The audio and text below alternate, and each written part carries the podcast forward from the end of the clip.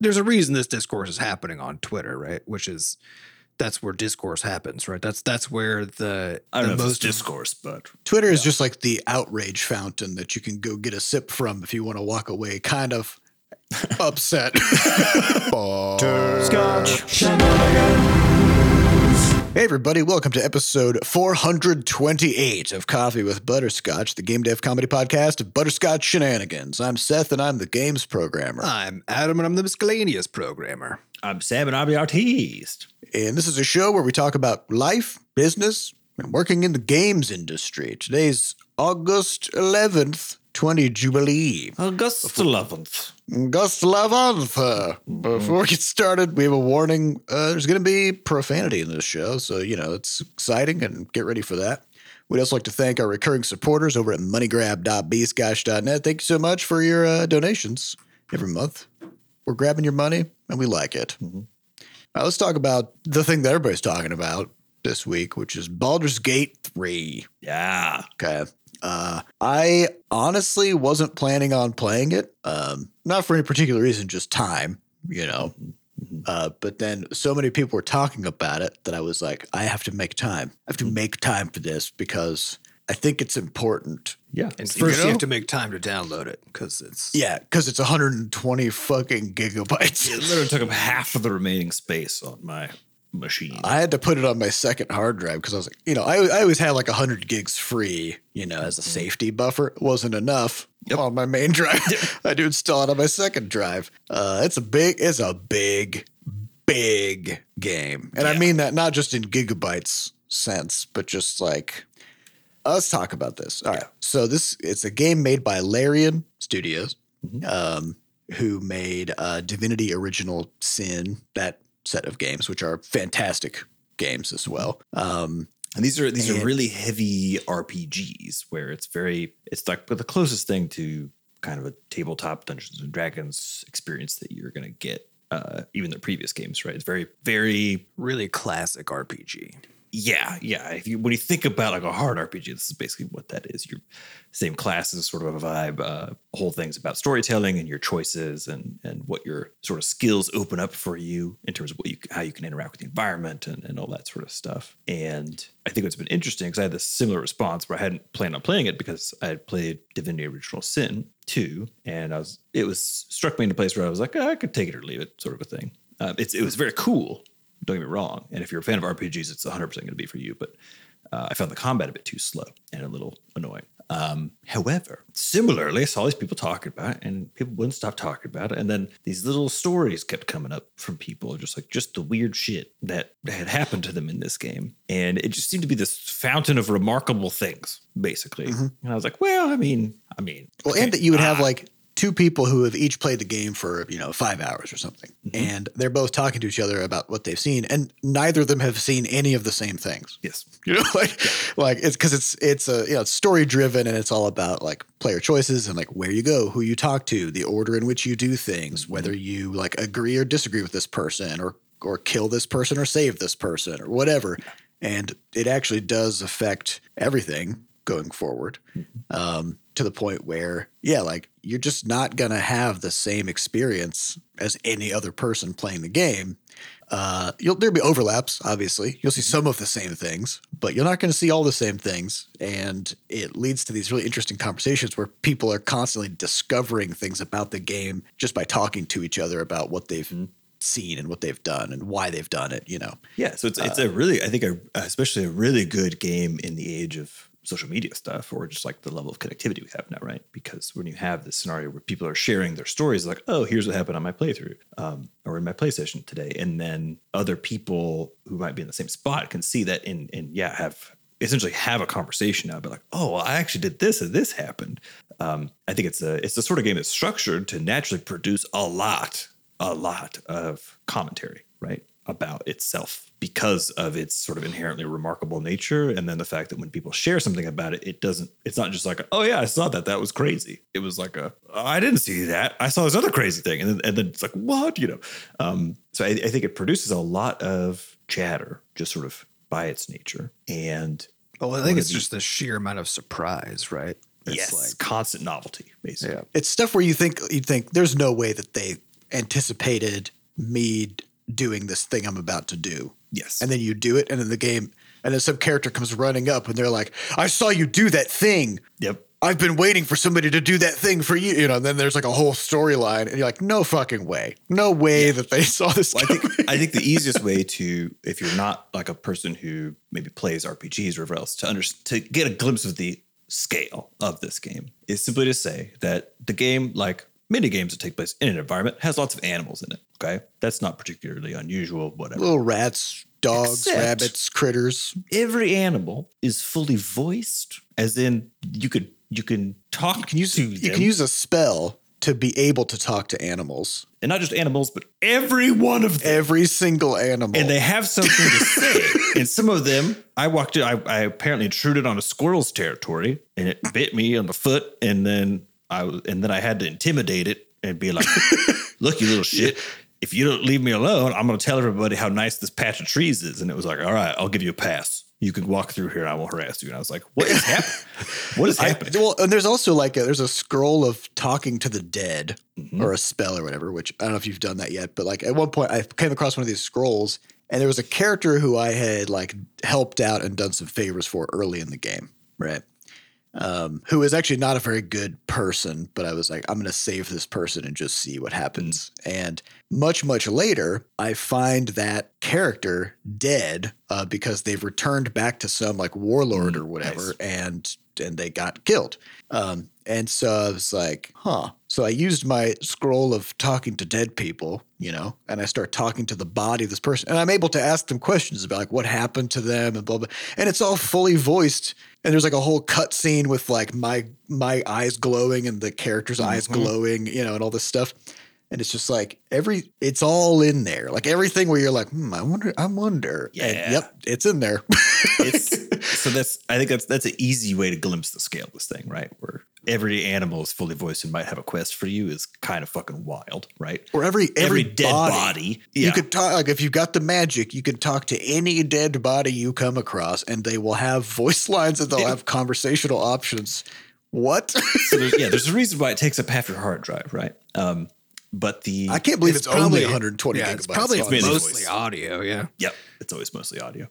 Uh, but I think what's so then what has kind of come out of this on the other side is one the game's been just sort of exploding, right? Because again, it's naturally easy to talk about. It's very remarkable. It's very well done. The combat is way better than the Divinity original Sin combat, in my opinion. So it's It's a, little, it's a little more streamlined and intuitive. It's it still has, interesting. It still has a shit ton of options, but it is a turn-based game, which means like you know I, I have a I have a mage character who has like you know twelve normal abilities plus like 29 spells Yeah. plus every item in their bag right? But it's turn-based so you could take a you know when it's their turn to do stuff i can just sit there and be like what do i want to do? You know? Mhm. which in a D&D so this is a D&D game by the way like the IP Baldur's Gate like this is a Dungeons and Dragons thing. And like if you ever played Dungeons and Dragons in real life? You know that like the turn-based aspect actually sucks a lot because Yep. you know you have to just wait for people to to sit there and like think through all their possible options and look through their character sheet what can I do how Mhm. many uh, spell slots do I you know all that stuff um, And you well, also this- you feel know, the pressure when it's your turn, right? Because yeah, you got You're you're trying to go fast, right? buddy. But like Yeah. this is this is a great uh, sort of counterpoint to that. Where like in Baldur's Gate three, it's a video game and it's you can play it as single player, and so um, nobody's waiting for you, right? So you can just take your time and read through the tool tips and try to think strategically and and uh, all of that stuff. Yeah, there's So- definitely a lot going on. But I think I think what's interesting about it has been uh, a bit of this online discourse that's come out of it from the from the dev side of things. So again, players are loving this thing, and it's humongous. Uh, I mean, a lot of most developers are loving this thing too. Um, but Seth, I think you have some of the more of the details on kind of this this interesting thread of discussion that's cropped up through social media from developers in the industry with concerns about Yeah. Baldur's Gate. So I will preface this by saying this happened on Twitter, which means it's already going to be a subset of developers who tweet, which is a specific group of people that doesn't necessarily represent the developer community at large. Um, but it's an interesting conversation nonetheless. Uh, so it's a Twitter thread started by uh, Xalavier, Xalavier Nelson Jr. I don't know if I'm saying that first name correctly. It's a very interesting first name. Uh, by uh, Strange Scaffold Games. So that's the studio who made Space Warlord Organ Trading Simulator. Sounds pretty good. which I'm interested, honestly. Uh, but basically, the the thread was saying that it was just expressing some admiration for Baldur's Gate 3, but also concern about the, the idea that players going forward would start to expect this volume of content and this level of polish uh, from everything, and that that Baldur's Gate 3 is an anomaly and that you shouldn't really take this as like a new standard for games. Um, and there was which a lot is, of back and forth which about is it. like a just a true statement, right? Yes. yeah, well, it's it's that every every development studio has their own set of constraints, right? And it's like if you have like a a ten person indie studio, you could not possibly expect them to make something at the scale of Baldur's Gate 3, right? So even when we saw like when No Man's Sky came out, which is from Hello Games, which is 12 people, right? Um, and they were, it looked like a, a small team delivering a game of immense scale, Yeah. right? But what actually happened was none of the content is authored. It's it's procedural, right? So they spent a long time like working on procedural algorithms, and when the game launched, uh, people realized like, oh, there's not a lot of there's not a lot of actual stuff here. It's like it looks like there's a lot of stuff, but it's all it's uh like you go It's to each hollow. each planet you go to is there's no difference in planets. Yeah, it's the same whatever. deal as also original Crashlands versus Crashlands 2, right? It's, it's a procedural versus authored content where you can you can fill out a seemingly large game space procedurally. And and that could take you pretty far, right? But the amount of effort required to fill up that same volume with authored content is just not it's just there's scale. it's just Yeah. such a different scale. Yeah, and so so basically, then what happened with with Larian is they made Divinity Original Sin, Divinity Original Sin two, and then starting in 2017, they started work on Baldur's Gate three using the engine and tech from Divinity Original Sin 2. So they all they needed to do was ex- expand the capabilities of the engine or adapt it to the specifics of the design of this new game. Um, and much of that six years was just straight up content development, right? Like they had about 400 developers in seven offices working for six years. Um, it was in early access for three years, so half of its development was early access, where they were just uh, just doing tons and tons of community feedback and all this stuff. Um, and of course, it's it's using the Dungeons and Dragons IP, so they they have that sort of like It's an that established that content well of like lore and content and community to draw from and so you know the the quality of the game the scale of the game the level of, of success like all this stuff um is is anomalous right but also in my mind like this is this is the exact kind of thing that we should expect from this studio Yes. You know like it's they have the- anomalous in the industry, right? But it would be it would be a problem if the studio didn't pull off something of this quality and scale. Yeah. And so to me, this always comes back to the nail it or whiff it, right? Which is like, it's not about, you know, it's not like, oh, wow, every game should be Baldur's Gate 3. No, I don't want that. I want variety No, of oh, yeah. games. No I one want, expects that also. I think I want action games. I want about. RTSs. Yeah, like like their games are all totally different from each other, and they have they're made under different constraints. They have different styles, um, and and also like with uh with Baldur's Gate three, you know, my plan is like I want to play through it. I want to finish the story, and then probably like in three years, I'll I'll play through it again. You know, because that's like what I did with uh, Dragon Age Origins and that kind of thing. So like I'm going to engage with this game very differently than I engage with like World of Warcraft, which is a social game for me and has totally different expectations, right? So, anyway, so this this Twitter thread was kind of a so it ended up with almost 500 replies from lots of other developers. Um, ex- in some cases pushing back, in other cases expressing similar uh, apprehension about they don't they don't want people to think that the game that they're working on is shit because it doesn't measure up to what Baldur's Gate 3 does. And I just I think it's an unfounded concern. Like I think it's completely unfounded. And I think when it's- however founded it may be, like it, Baldur's Gate isn't like Baldur's Gate isn't the best game of all time, so it it made this now be a problem, right? This is like there's always has been and always will be a huge discrepancy between studios that have been around for a long time and then of those those that have invested continuously in their game engine and their like their approach to making games and all that kind of stuff so that they can make bigger and bigger and better stuff over time and newcomers and people who have different studio shapes. and it's gonna like? There's always gonna be this huge variety of game of how games are made and what they look like when they come out the other side. And this it is it may be fair that this sets a new benchmark in some of those dimensions. Like that's possible about like what the maximum could look like, right? Mm-hmm. But that's just happening every year. Every year, some game pushes a benchmark up. You know that mm-hmm. it just extends the range of what's po- of like what we now see as possible, right? But, Yeah. yeah. It's like it's like a four minute mile, right? Where like nobody had run a four minute mile and everybody thought it was not physically possible. Mm-hmm. And then as soon as one person did it, like 20 other people did it in like within a few months mm-hmm. afterwards. Because people are like, oh shit, like, oh, that's a thing you can do, right? And I feel like like Baldur's Gate 3 is is that where it's Yeah, kind of but most like, people still can't, right? Yeah. most people still can't, but also you know that it's possible, which make which changes your thinking. It changes your thinking about okay, well, given that somebody's done it, they've, they've made a game. Yeah, how did they do it? And and if we if we look at their processes and try to sort of emulate some of the I- ideas that they have for how to make games, then you know. Can we make a game with our our small studio? Can we make a game that's actually like way more stable and way bigger than what we would ordinarily have been able to do, you know, by just changing our, our approach a little bit. Um, and I think this also kind of, you know, comes off the heels of stuff like Cyberpunk, Yeah. where you've got uh, a huge game with tons of hype and promise um, that was supposed to be sort of Baldur's Gate 3 like Yeah. in the Oh, yeah. sense that it's an RPG with tons of character choice and stories and stuff.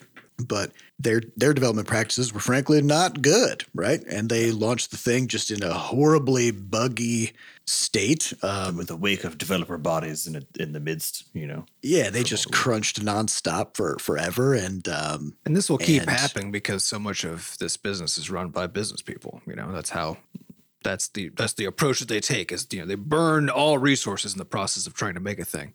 Uh, and it's very quarter by quarter looking rather than looking at the next decade, right? So like this is just what games are going to keep looking like. Like nothing has actually changed yeah, here. nothing's really going to change here. But you know, it's I, I think I think Baldur's Gate three, you know, is going to serve as an inspiration point for a lot of things. Um, us included. I mean, it's already the case that like as we've been playing through it over this past week, and we've been designing, uh, you know, story and and narrative and encounters in Crashlands two. You know, there's been you know probably.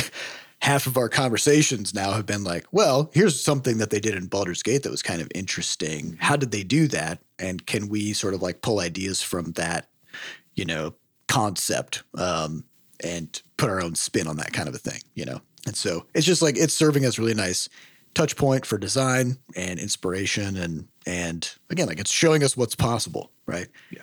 Uh, are we gonna is Crashlands 2 gonna be gonna be the scale of Baldur's Gate 3? No, Absolutely not. absolutely not. That would be I think fucking what, what's so, insane. what is so know? weird but, it's, but it is going to be it is going to be a huge immersive, complete, and super fun game experience, which is what people want. Yeah. and that's fine. but, but this is this is this is one thing I do want to lock into uh, a little bit because what is so strange to me about that line of reasoning or that whole thread and the and the sheer number of people on it, uh, in it that are in agreement with it is that it feels like because the actuality is it's essentially someone saying, "Look, this game is so amazing that." Uh, it essentially scares me a little bit. That's that's essentially what's happening. It scares me a little bit how amazing this game is because I can't see how I or the studio I'm in or whatever else could produce anything like this, right?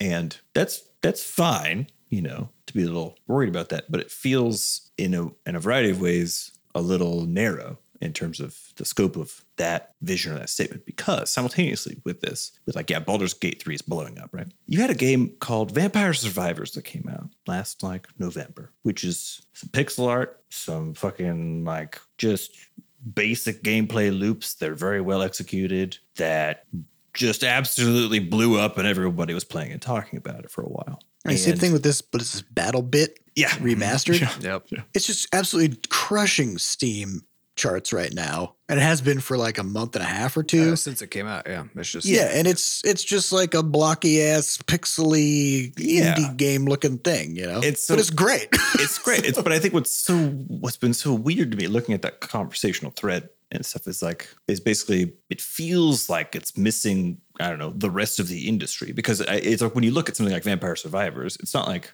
I mean most devs who look at it are like I mean I could build that, which is and is that is mostly true. You didn't, but you probably could, you know, because it's not it's It not was like when on Flappy systems. Bird came out, right? Like Exactly. Yeah. Yeah. It's like there's a wide variety of ways to be extremely successful, right? Extremely successful. It's all about nailing it. Yeah. Did you nail it? If so, you'll be fine. yeah. So well, don't, it's, it's about nailing it and then luck, right? It's, it's nailing still- it. Oh yeah. Yeah. Did you nail it? And what is what you nailed something that people actually want? You know. Um, the I, yeah, that's what I think is so odd about it because I'm like, if to me that means that you you can just delete all the weird fear stuff out of it and just give praise to Baldur's Gate for being giant and amazing because there are tons and of other honestly, games more think, successful like- than yours always.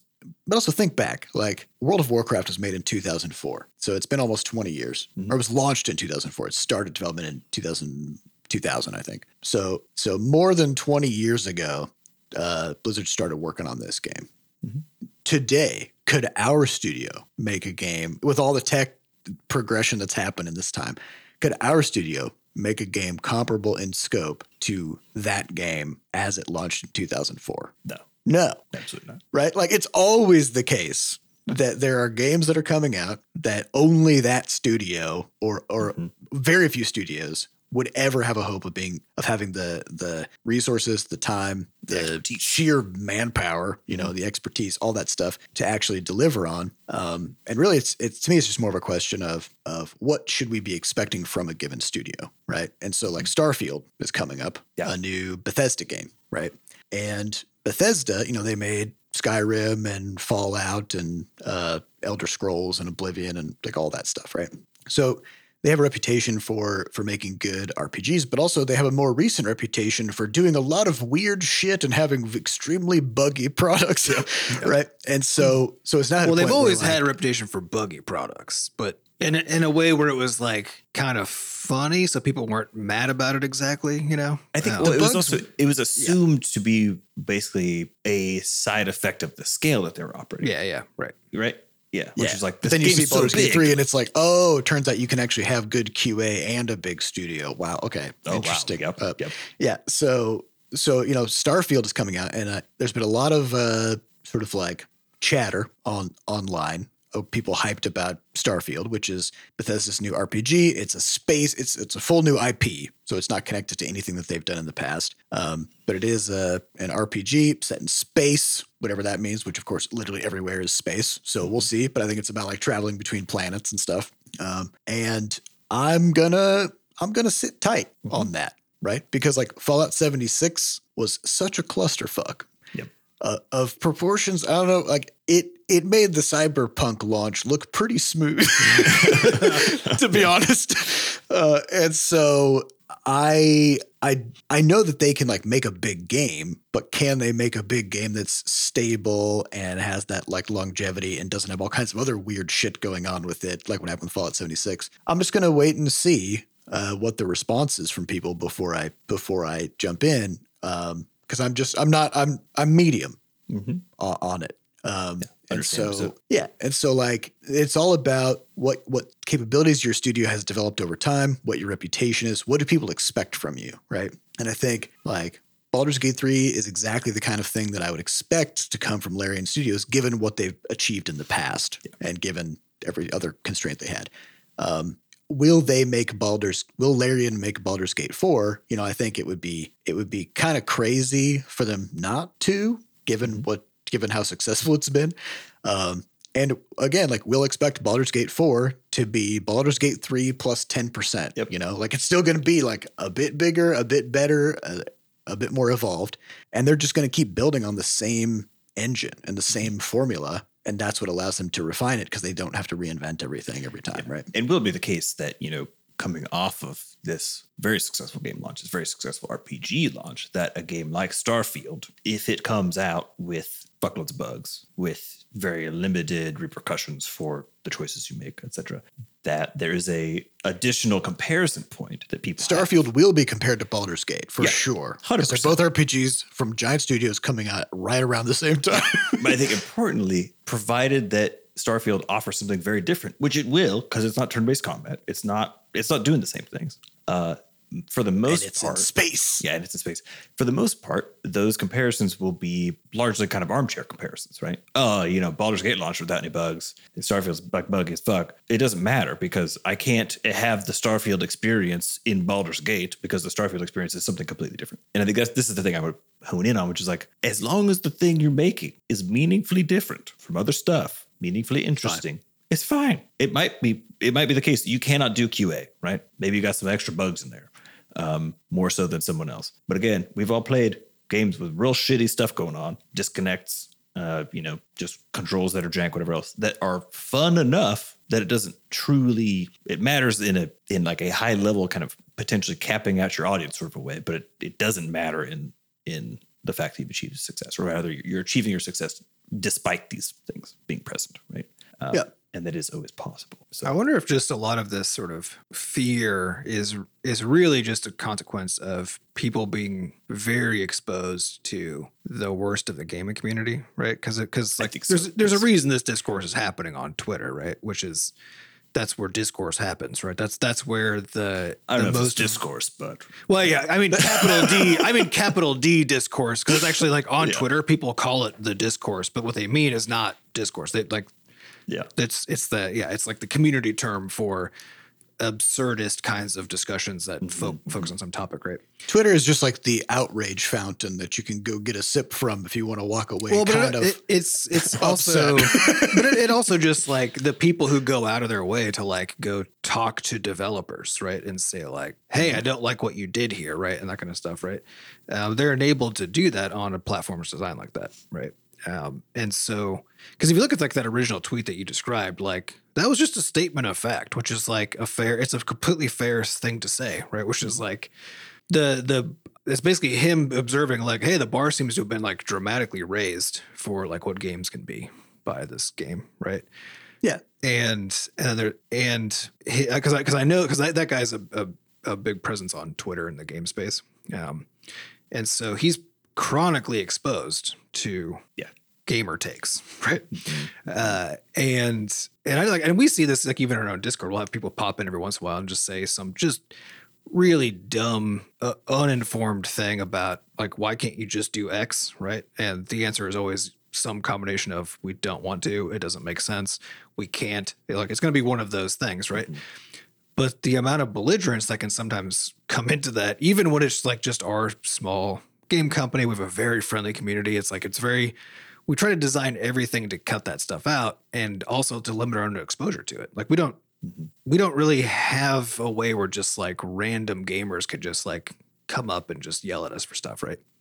And so, and despite that, we still get like hit by it periodically, mm-hmm. right? And and so if you're really well known in the games space and you're working on a title and you're using these platforms to try to drive awareness of that game and all this kind of stuff, right? You're basically putting yourself in a position where just the loudest and most difficult of the gamer community could just could just go talk to you, right?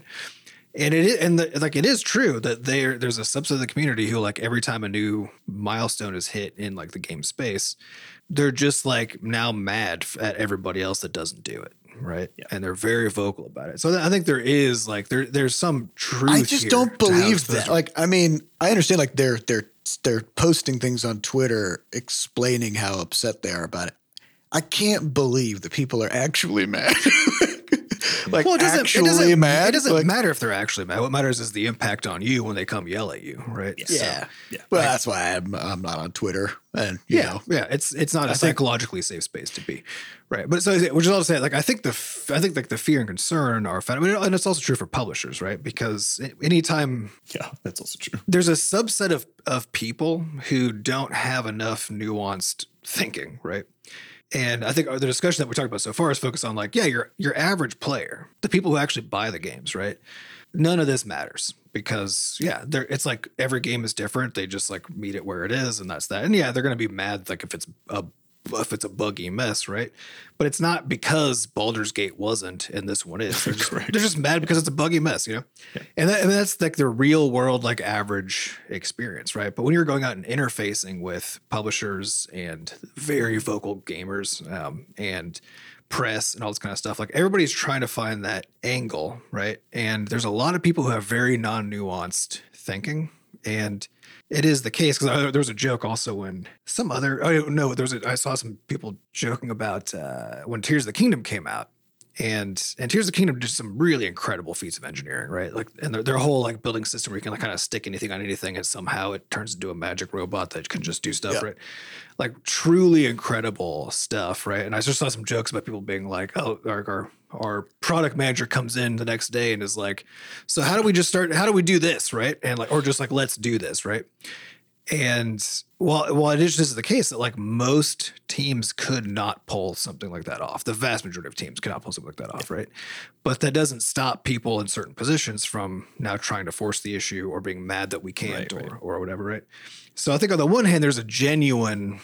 I think just all these things are true. I think like the the best response to this is the for the is the real one, which is it's really cool to see people accomplish new stuff and that also gives you fuel to both drive sort of what you now think about doing because it because mm-hmm. it creates a, poss- a possibility but also you then can go study and be like how the fuck did they pull this mm-hmm. off? Can we can we learn something from this to apply to our own things right?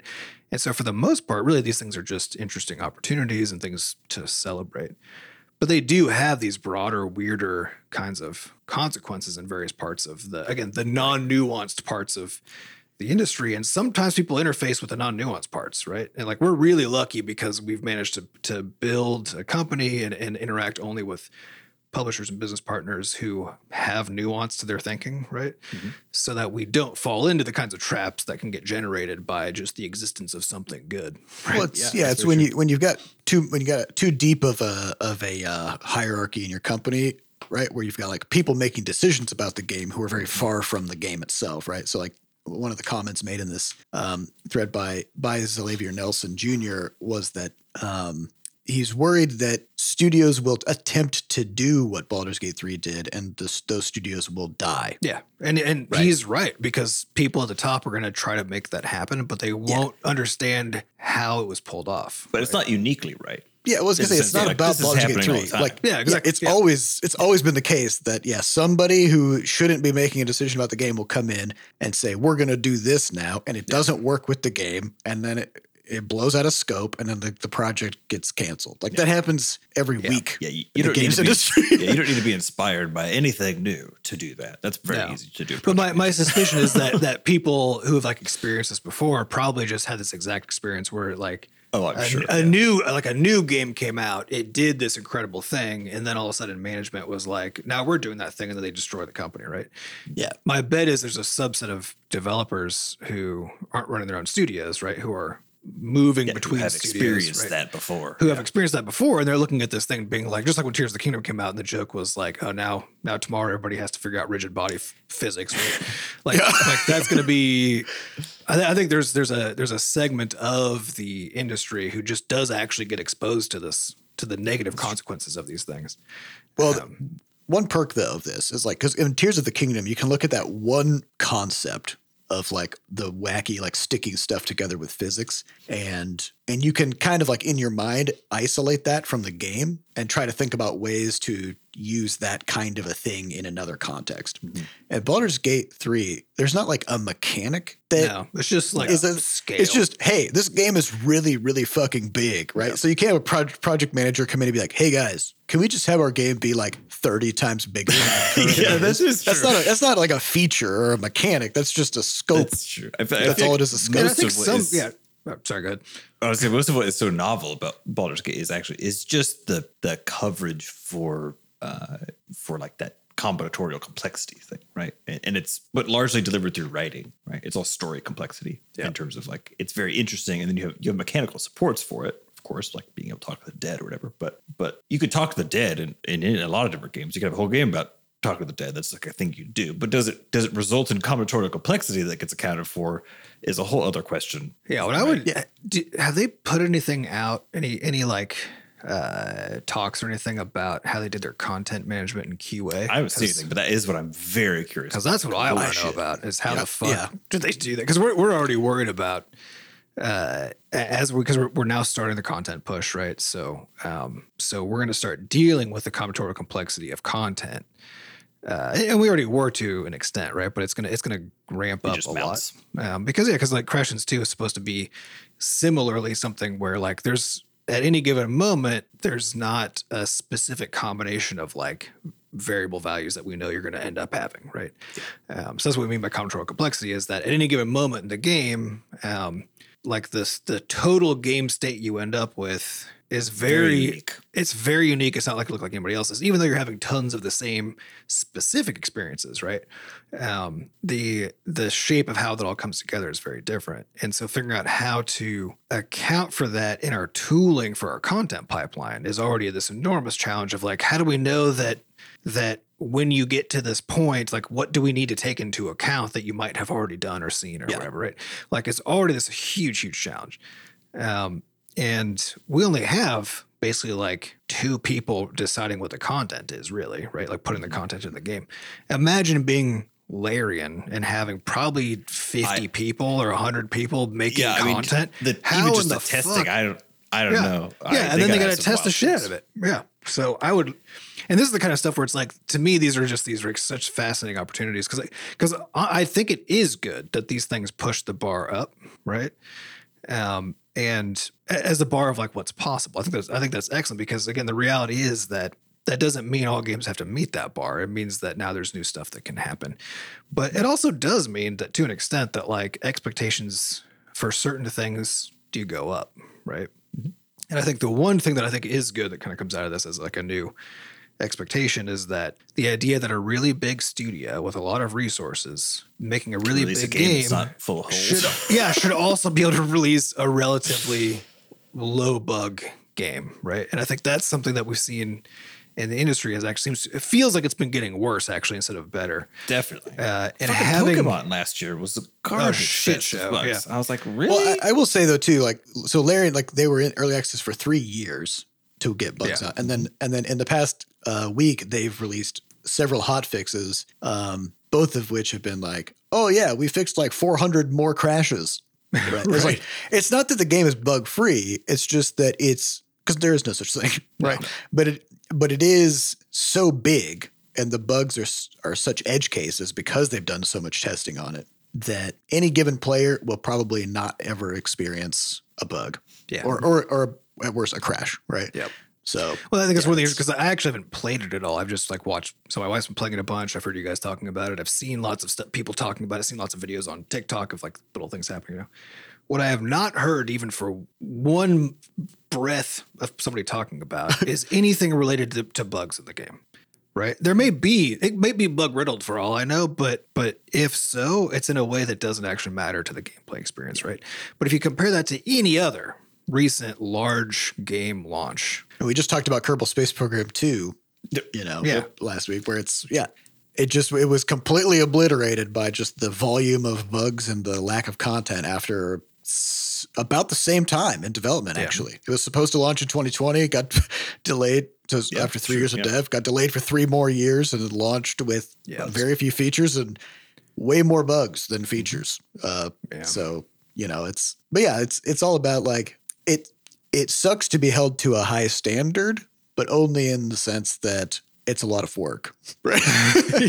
uh, but but to me, like the the high standard of like deliver a polished product that delivers on the promise that is largely free of bugs. Like to me, that's that's the minimum. Yeah. That's not like some new bar. Yeah, exactly. That's that's know? where it always has been. But I think I think what because basically I think I think what AAA studio like heads have been kind of claiming recently is that as the scale of the games they release, well, of course, which they're deciding to do, but as the scale of the games that they release goes up, that that just means that it has to be buggier and there have to be more problems Yes. that, you know and all this kind of stuff right that's been kind of like what the messaging has been from people running these companies and so having somebody come out with this level of scale and quality and also quality not just of the game but of the overall experience right um, is i think a good thing for what it signals the rest of that part of the industry the segment of the industry where they're Yeah. throwing 500 people at a project right And honestly, like something I want to do because you can play it multiplayer, and I don't. I literally have no fucking how idea even works. how that would possibly work. And this is something we ran into when we were starting Crashlands 2 because we're like, That's we want a story, we want a story driven game, but we want multiplayer. How the How? fuck does that go. Um, well, maybe we'll get some answers because, like, you know. Mm-hmm. we could, the three of us could go start a Baldur's Gate 3 online campaign together. Somehow, And I don't know. Some, I, again, like, I don't yeah, know is how it, that. is it split screen or like no, or- it's like, it's online. It's, as in like, like- we're all just different people doing our own parts of the world doing stuff? I of don't know. I don't. I, Yeah, because like because when you're playing single player, it's a party game. It's turn based, right? And it's like you have your group and your party travels together. I don't know in multiplayer can, can we split off and go to different parts of the world? Like what happens if if Sam starts talking to a character in a town and he's like in a cutscene talking to his character? Like we do all we all that see it. Yep. or am I if I ran to the other side of the universe? Are we tethered together? I don't know. Like it's all very weird and like there were all these there were all these logistics problems that we had when we were trying to figure out how to make stuff make sense story wise in Crashlands 2 with multiplayer and we the designs the design problems were so intractable it's not that we couldn't solve them it's just that we have a limited time frame and a limited number of people and we were like this is too much Yeah. Mhm. we've got to we've got to strip this out and simplify That's a good and idea. do Though. what we yeah. know looking you know? at it, looking at it for a, a source of potential multiplayer solution for Yeah. a later Crashlands game. Yeah, and there's going to be like a trillion things that they do that like own that like you'll only see them if you're really looking for them Yeah. when it comes to like how they handle multiplayer stuff. Because for most for people who are playing it just for fun and not for research purposes, like we probably would be, um, you know, you would like things will probably just work smooth, and you'd be like, oh yeah, like let's go here and do this, let's go do that, and you're not really going to notice all the weird shit that's happening to make the story actually make sense and work with your multiplayer Yeah, shenanigans. well, you know? there, there's also probably going to be some level of you know jank to that experience because there always is, right? Um, Yeah. But because you'll know, like, I, like anytime I'm playing a game with like my wife or something, right? Then uh, so much of what we're doing in a multiplayer game is just talking, is like collaboratively figuring out what the jank is and how to work around it, you know, for like any Mhm. given game, and and so I think I think everybody just kind of does this as part of like what the gameplay experience is. But if you do it as a research thing, it's just such a different thing because now you're not sort of uh, almost subconsciously just like working through the jank so that you can have the game, the intended gameplay experience, Yeah, right? you're trying to look at it and be like, but you're what does it trying to look right at it and be like, why is it like this though? Right. And Mhm. you know, it- it's also so much of our discussions where this question of like, if we did it this way, here's what the jank would be. Right. If we did it that way, here's what the jank would be, and so on. Right. And one of the things that you really can't predict very well is if the jank is ex- is an acceptable trade off, right, for Yes. the player. Because like, because you're looking at it like you're looking right at the, it's looking you right in the eye, you know, and you're like, this is this is bad though. Like this is not a good this like this side effect, like this negative mm-hmm. consequence of us doing it this way. Like we don't we don't want that, but there's no way around it. But does it matter? Doesn't right? matter. Yep. And oh, it's that tricky. and that especially- one, yeah, especially in the multiplayer land where when you're doing that kind of thing because of its impact on the design basically the cost of getting it to the point where you could really test Find that out. question is Yeah. so fucking high that you yeah, got because you really got you to had to you had to change the whole design to accommodate Yeah. that in the first place, right? And then and then build it and then find Yeah. out, you know. And, and I think yeah, I think that's that's true. That that's basically why we kind of dropped the possibility because multiplayer is hard on a lot of dimensions. It's technically very challenging, but the impact on design is just so huge. And and changes everything and and like like we had a whole bunch of designs for like ways we could handle it right none of them were just the straightforward single player design we have today Mm-hmm. right and by straightforward i mean still really complicated you know there's still Right. a lot going on right but we didn't have to deal with the question of oh shit what happens when somebody else does this other thing right um Yeah. yeah Yeah. or- or, yeah. There's just easy stuff, easy questions, but hard answers. Like, what happens if I'm on one side of the planet and you're on the other side of the planet and you complete a quest that gives an important item that I need? Is the quest done for me? Do I have the item? Do we share the inventory? If we share inventory, can I take the item and do something with it? And now you can't get it because I took it and put it somewhere. Well, yeah. Like, and i think the main way it would have it's to just work so complicated. and I, and I can see why it would work in something like Baldur's Gate, at least based on what people have said about it, because the design is meant to be like you're interacting with a world that is changing as you interact with it, and there's no because like it's all about kind of like what choices you make, right?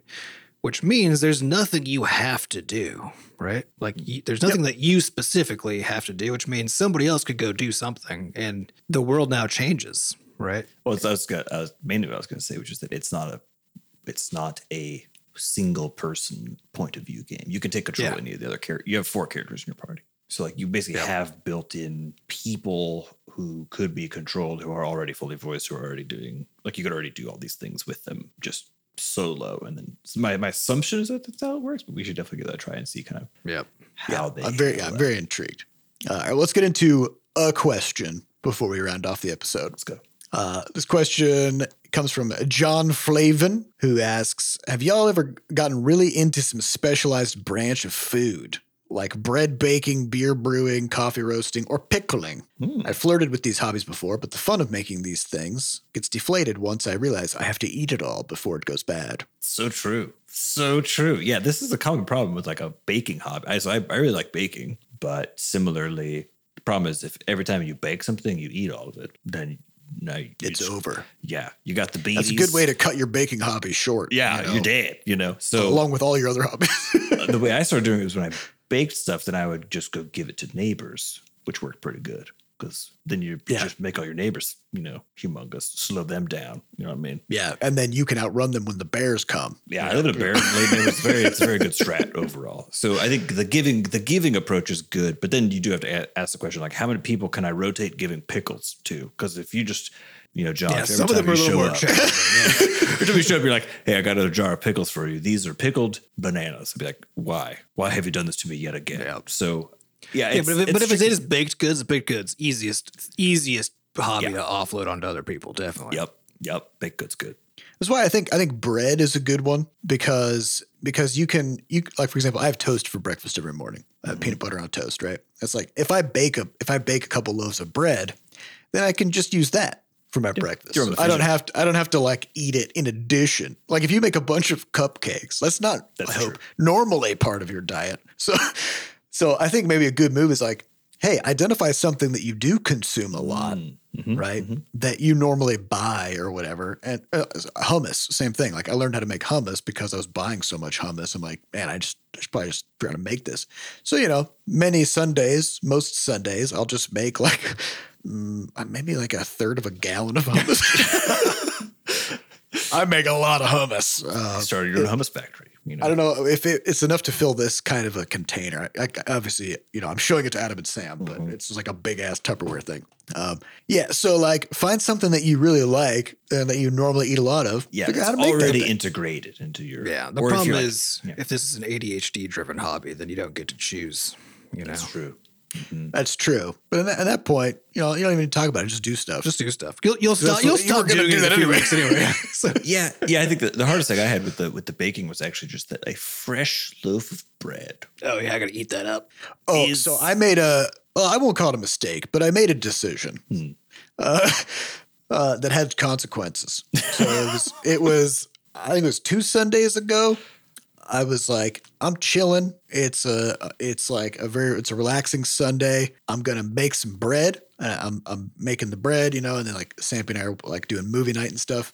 I'm like, I'm gonna have a gummy, you know, so I have a weed gummy. Mhm. And man, let me tell you, Tastiest bread you've ever eaten. if you're, if you are, if you are high on weed as you pull a fresh loaf of bread out of the oven, oh man, Game that over. loaf of bread is not gonna fucking make it through the night. Okay, it must Like- have been so good. I, I've been Say- yeah. I've, like it's umami. It's like umami flavor. It's like umami, salty, and fatty. anything savory. Yeah. oh, yeah, are oh, just so much. you just up so good. the whole loaf? oh yeah, Sam and I ate the whole fucking loaf. Mostly me, um, you know. Well, just because like it. even even like without but throwing weed into the mix, like there was a, a because my wife has lots of ADHD driven hobbies, so they just you know they kind of come and go. For for a long time, they were food related, so I kind of had to. I got the second hand side of this problem, which for me was just great because it was just like interesting, tasty things all the time. Every so often, So yeah. you're just getting pelted with macaroons. Yeah, it and- wasn't healthy necessarily, but it was but it was amazing. Uh, but it was it was definitely the case that bread was that thing though that anytime fresh bread came out, the two of us It's were gone. just it was just gone. It never lasted more than two days. Um, Usually just hours. It's just like, So it's just so and good. S- Sam and I was laughing because where people talk about like, oh, like what's your favorite food, you know, and what's your favorite place to eat, blah blah blah. And for for both of us, we're just like bread.